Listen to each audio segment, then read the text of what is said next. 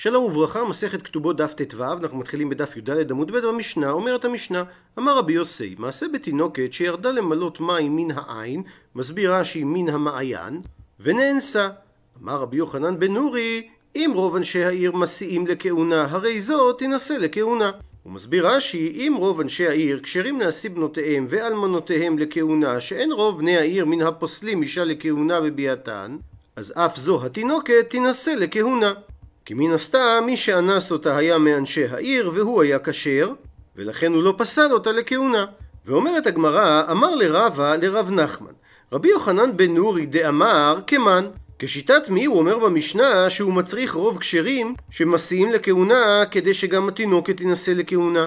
שהרי אם הוא סובר כרבן גמליאל, אז אפילו ברוב פסולים נמי מחשר. שהרי לפי רבן גמליאל אנחנו אומרים העמד אישה על חזקתה, אפילו ברוב פסולים. ואם הוא סובר כרבי יהושע, אז אפילו ברוב כשרים נמי פסיל. שלפי רבי יהושע, אפילו במקרה של רוב כשרים, חוששים שמא לפסול נבהלה. ותוספות מסביר שמדובר שהתינוקת טוענת בריא שהיא נאנסה לכשר, ומדובר שלא ראו שהיא נאנסה. שבאופן הזה רבן גמליאל אומר שיש לה טענת מיגו, שהרי יכלה לומר שהיא בכלל לא נאנסה, ולכן אנחנו מאמינים לה למה שהיא טוענת אפילו ברוב פסולים. עונה לו, אמר לי, רב נחמן לרבה, הכי אמר רב יהודה אמר רב, שלעולם משנתנו סוברת כרבי יהושע, שבאופן עקרוני הייתה צריכה להיות פסולה אף ברוב כשרים, והסיבה שרבי יוחנן בן נורי בכל זאת מכשיר את התינוקת, משום שיש פה תרי רובי לכשרות. שיש פה שני רוב, ובעמוד הבא הגמרא תסביר במה שונה תרי רובי מחד רובה. הפכנו דף ויש בו שלושה פרמטרים שמצטרפים זה לזה.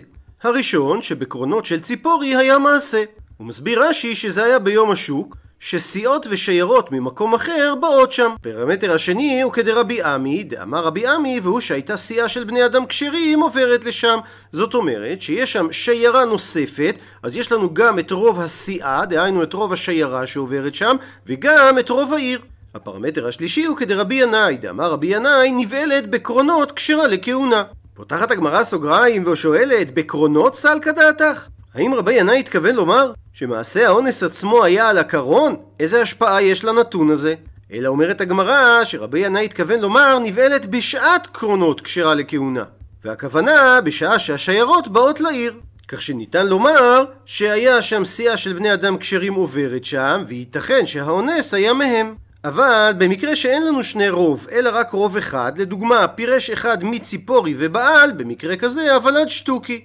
וזה למרות שאנחנו יודעים שוודאי האונס היה מן העיר, ואף על פי שציפורי זה עיר שרובה מסיעים לכהונה. ובכל זאת הוולד שטוקי והוא לא כשר לכהונה, שכאשר יש לנו רק רוב אחד של כשרים, לא סומכים להקל, והנאנסת לא תהיה כשרה לכהונה. הוא מביא הגמרא סייעתא לרב, שהצריך שני רוב, כי הא כמו זה, דכי עתה כשבא רב דימי מארץ ישראל לבבל, אמר זעירי אמר רבי חנינא, ואמרי לה, ויש גורסים את זה, בלי להזכיר את רב דימי כמעביר השמועה, שאמר זעירי אמר רבי חנינא, הולכים אחר רוב העיר ואין הולכים אחר רוב סיעה. שאם רוב העיר כשרים, אז אנחנו נכשיר את הנאנסת, אבל אין הולכים אחר רוב סיעה, כגון במקום רחוק מן העיר שבוודאי האונס מאנשי העיר היה, אז אפילו אם רוב אנשי הסיעה כשרים, אין מכשירים את הנאנסת. מקשה הגמרא, כלפי ליה? מילולית הכוונה, כלפי היכן, זאת אומרת, כנגד איפה הדבר הזה סובב? שהרי אנחנו יודעים בדיוק הפוך, שהרי הני ניידי והני קביעי. רוב הסיעה הם ניידים, שהרי הם עוברים ממקום למקום, ובמקרה כזה הכלל בספקות אומר שיש להלך בהם אחר הרוב. לעומת זאת, אנשי העיר הם קביעי, וכללי הספקות, כמו שנאמר בהמשך, אומרים שכל קבוע אנחנו מסתכלים עליו כמחצה על מחצה דמי, שהספק הוא ספק שקול 50-50, כך שאפילו אם אין שם אלא האחד פסול, היא פסולה. אז איך אמר זעירי בשם רבי חנינא שהולכים אחר רוב העיר ואין הולכים אחר רוב סיעה? אלא מפרשת הגמרא. הכוונה שהולכים אחר רוב העיר, והוא דאיכא בתנאי שיש רוב סיעה בהדה. שבנוסף לרוב אנשי העיר הכשרים, יש עוד רוב סיעה של כשרים יחד עם זה. ואין הולכים אחר רוב העיר גרייתא בפני עצמו, ולא אחר רוב סיעה גרייתא בפני עצמם. מסביר רש"י שכך ההסבר נכנס בדברי זעירי בשם רבי חנינא, אין הולכים אחר רוב סיעה לבדה, וכל שכן שלא הולכים אחר רוב העיר לבדה. ושואלת הגמרא, מה איתם, מה הטעם שלא הולכים אחרי רוב סיעה אפילו שהם כשרים? עונה הגמרא שזה גזרה, רוב סיעה עטו רוב העיר. שבאופן עקרוני ניתן היה ללכת אחרי רוב הסיעה, אבל חכמים גזרו שלא הולכים אחרי רוב סיעה למרות שהם ניידים, כדי שלא יתבלבלו לאחרי אחרי רוב העיר שהם קבועים. מקשה הגמרא, ורוב העיר נמי. גם כן לכאורה צריך ללכת אחרי הרוב, שהרי אידקא אז לאין הוא לגבה, אם עקר הבועל ויצא מביתו והלך אל הנאנסת, הרי הוא כבר לא נחשב קבוע אלא נייד, ולגבי זה הכלל בספקות אומר, כל דה פריש מרובה פריש. שכאשר יש לנו ספק, אנחנו אומרים שהדבר שלפנינו באופן סטטיסטי פרש מהרוב. תרצת הגמרא לא צריכה, לא היה צריך לגזור אלא בגלל מקרה דכאז לאי היא לגביו דהבה ליה קבוע. שיש מקרה שהיא הולכת אצלו והוא נשאר קבוע, לכן אפילו אם יש לנו רוב כשרים בעיר או רוב כשרים בסיעה, ספק כזה יהיה פסול. ואמר רב זירא על מקרה כזה, כל קבוע כמחצה על מחצה דמי. וננסה להסביר את הדבר על פי הערה של הרב הדין שטיינזלץ. הכלל שאומר כל דה פריש מרובה פריש מתייחס למקרה שנמצא בשר בשוק, ואז הספק מהיכן הגיע הבשר. אז הולכים על פי רוב הבשר, זאת אומרת, לפי הסטטיסטיקה כי מדובר על דגימה אקראית. לעומת זאת, כאשר ידוע שהבשר הגיע מתוך רשימה של חנויות ספציפיות, אז הספק על חתיכת הבשר שלפנינו, האם הוא מבשר של חנות כשרה, או מבשר של חנות שאינה כשרה. ובגלל שלא מדובר על מדגם אקראי, אז במקרה כזה, הספק לא מושפע מהסטטיסטיקה. וזה מה שנקרא, במצב של קבוע, הספק הוא ספק שקול, דהיינו, כמחצה על מחצה דמי. מקשה הגמרא, ומי באינן תרי רובי? האם צריך שני רוב? ולא מספיק להכריע על פי רוב אחד, והתניא, והרי אומרת הברייתא, תשע חנויות כולן מוכרות בשר שחוטה, ואחת מוכרת בשר נבלה, ולקח מאחת מהן, ואינו יודע מאיזה מהן לקח. במקרה כזה הדין שספקו אסור. כי יש חשש אולי הבשר הוא מהחנות שמוכרת בשר נבלה, והחנות הזאת היא במקום קביעות, והכלל אומר שכל קבוע כמחצה על מחצה דמי, דהיינו שהספק הוא שקול, ולכן ספקו אסור. לעומת זאת, ובנמצא, דהיינו, בשר הנמצא בשוק ואנחנו לא יודעים מאיזה מהחנויות הוא פירש, הדין הלוך אחר הרוב. שהואיל שהבשר הבא לפנינו לא במקום קביעות לקחה, שהרי הוא לא לקח אותה מאחת החנויות, אלא אדם אחר שהיא פירשה על ידו, אז הדין במקרה כזה שכל דה פריש מרובה פריש. ואם כך, הרי אנחנו סומכים על רוב אחד, ולמה הסברנו למעלה שגזרו שצריך שני רוב בגלל מציאות של קבוע. וכי תימה, ואולי תרצה לתרץ ולומר, שהברייתא מדברת במקרה בשאין דלתות מדינה נעולות, דהיינו ששערי העיר לא נעולים, ואם כך ייתכן שהבשר הגיע מחוץ לעיר, דקאתי לה רובה מעלמא. ואומר רש"י, כגון שרוב סיעת טבחי ישראל כשרים באו לכאן, ואם כך, יש לנו בעצם שני רוב, רוב אנשי העיר ורוב הסיעה של טבחי ישראל שבאה לעיר, או אפשרות נוספת, שרוב טבחי כל המדינה ישראל. ובמצב כזה יש שני רוב, רוב אנשי העיר ורוב המדינה, שלגבי העיר הם נחשבים ניידי. אבל אומרת הגמרא שאי אפשר להסביר כך שהרי והאמר רב זעירא שהברייתא דיברה אף על פי שדלתות מדינה נעולות ואם כך אין כאן אלא רוב אחד אז מדוע אמרנו שגזרו שצריך שני רוב? תרצת הגמרא, מעלה עשו ביוחסין. שלגבי להתיר אישה לכהונה, חכמים החמירו שלא לסמוך על רוב אחד, אלא צריך שני רוב. ואגב שהזכרנו את דברי רב זירא, עוברת הגמרא לדון בגופה של דבריו, אמר רב זירא, כל קבוע כמחצה על מחצה דמי, בין לקולה בין לחומרה. ועל כך שואלת הגמרא, מנלה לרב זירא, מה המקור לדבריו? אילי, אם תאמר שהמקור מתשע חנויות כולן מוכרות בשר שחוטה ואחת בשר נבלה ולקח מאחת מהן ואינו יודע מאיזה מהן לקח שאמרנו ספקו אסור ובנמצא לעומת זאת אמרנו הלוך אחר הרוב אבל הרי הטעם שם המקרה הוא רק לחומרה שהרי אמרנו ספקו אסור. ומהיכן אמר רבי זיירא שבמקרה של קבוע אנחנו מתייחסים לזה כמחצה על מחצה גם לעניין כולה? אלא אומרת הגמרא רבי זיירא למד את זה מתוספתא במסכת טהרות מתשעה צפרדעים ושרץ אחד ביניהם, ונגע באחד מהם ואינו יודע באיזה מהן נגע, שבמקרה כזה ספקו טמא. הוא מסביר רש"י שיש שם תשעה צפרדעים מתים ברשות היחיד, ושרץ אחד כגון צו שהוא דומה לצפרדע ביניהם, ונגע באחד מהן, ואנחנו לא יודעים באיזה מהם הוא נגע, הרי מדובר פה על קבוע, ואמרה התוספתא ספקו טמא.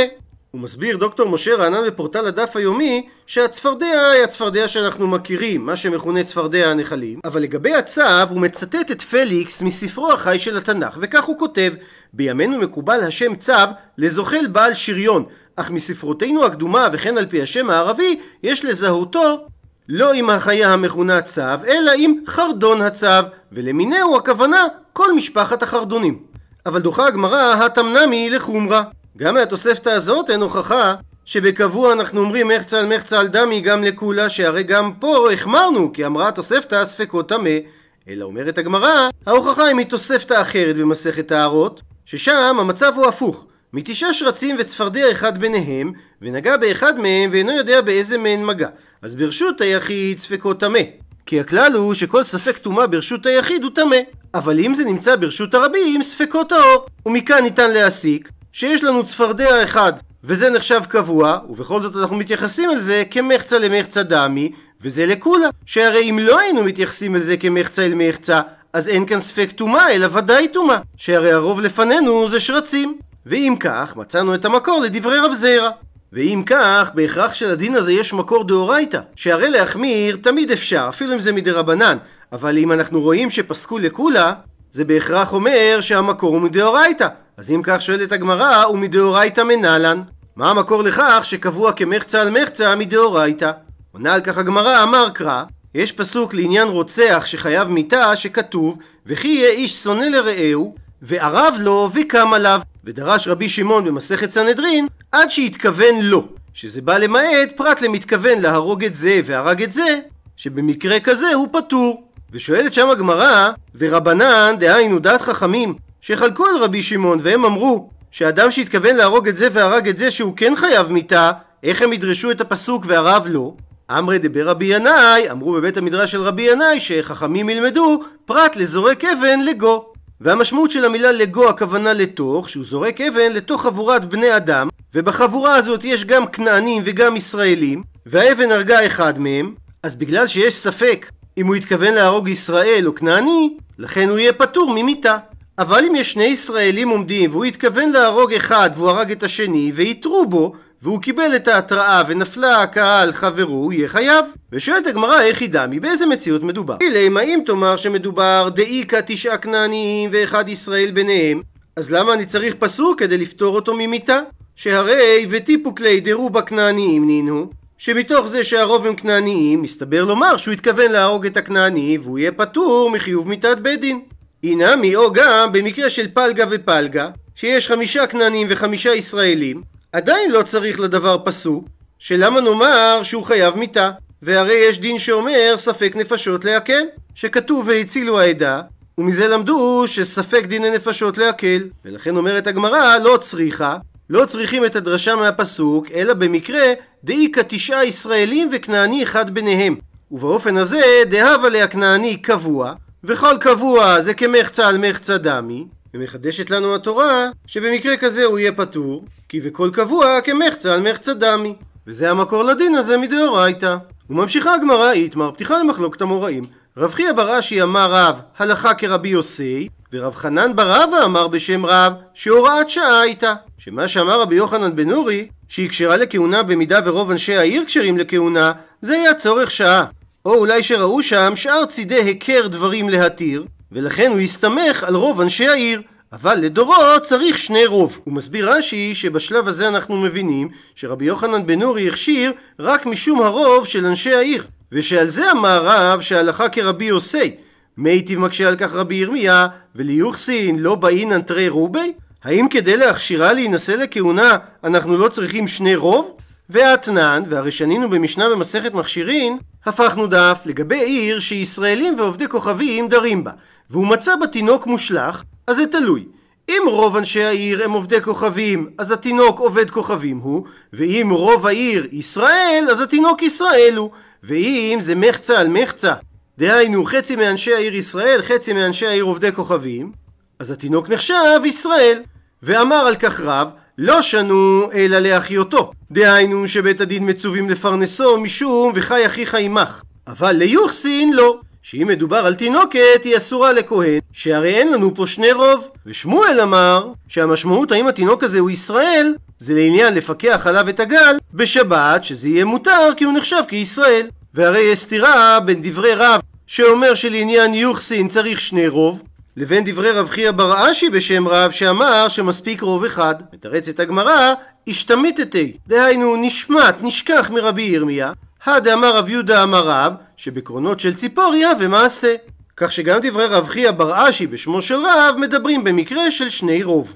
מקשה הגמרא ולרב חנן בר אבא דאמר בשמו של רב שהוראת רבי יוחנן בן נורי הוראת שעה הייתה קשיא שהרי לפי מה שהסברנו שמדובר בקרונות של ציפורי ויש שני רוב יוצא שכאשר הוא אומר הוראת שעה הייתה שרק שם היה צורך בשני רוב אבל לדורות לא צריך שני רוב. ואם כך קשה על רב מהפירוש שלו על המשנה במכשירין ששם הוא אמר שלעניין יוחסין צריך שני רוב גם לדורות. מתרצת הגמרא שאכן יש כאן סתירה ולכן מאן דמתנהה לא מתנהה מי ששנה את דברי רב אבל ליוחסין לא מספיק רוב אחד וצריך שני רוב בהכרח לא שנה את מה שאמר רב יהודה בשם רב שהמקרה היה בקרונות של ציפורי כך שהוא יכול לפרש ששם זה היה רק רוב אחד ולכן זה היה הוראת שעה. ואגב שהזכרנו את המשנה ממכשירין מביאה הגמרא גופה. בוא נדון בגופם של דברים. שאמרה המשנה מצא בתינוק מושלך. אם רוב עובדי כוכבים הוא עובד כוכבים, אם רוב ישראל הוא ישראל, ואם הם מחצה על מחצה בעיר, אז הרי הדין שלו כישראל, ועל כך אמר רב, לא שנו שהוא ישראל, אלא לעניין להחיותו. וכמו שהסביר רש"י, הכוונה לפרנס אותו, אבל ליוחסין, דהיינו להשיא אותו לכהונה, לא. ושמואל לעומת זאת אמר, שמה שאמרו שהוא נחשב כישראל, זה לעניין לפקח עליו את הגל, את המפולת בשבת. מקשה על כך הגמרא, ומי אמר שמואל הכי? האם שמואל אמר כך שלעניין פיקוח נפש אנחנו צריכים רוב? והאמר רב יוסף, אמר רב יהודה, אמר שמואל, שאין הולכים בפיקוח נפש אחר הרוב. שאפילו אם יש לנו ספק האם לפנינו יש עובד כוכבים או ישראל, גם במקרה שהרוב הם עובדי כוכבים, מפקחים את הגל. אלא מסבירה הגמרא, כי איתמר דשמואל, דברי שמואל נאמרו, הרי שאיתמר. על ראש המשנה שאמרה אם רוב עובדי כוכבים, אז התינוק נחשב עובד כוכבים, ועל כך אמר שמואל, ולפקח עליו את הגל אינו כן, שאפילו אם רוב אנשי העיר הם עובדי כוכבים, בכל זאת מפקחים את הגל בשבת, דהן הולכים בפיקוח נפש אחר הרוב. אבל אם כך שואלת הגמרא, אז מה משמעות המשפט אם רוב עובדי כוכבים שהתינוק הוא עובד כוכבים? למה היא הלכתה? שהרי כיוון שאמר שמואל שמפקחים עליו את הגל, אז הרי הוא לא נחשב עובד כוכבים לכל דבר ועניין, אז אם כך, לאיזה הלכה ספציפית אמרה המשנה שהוא נחשב כעובד כוכבים?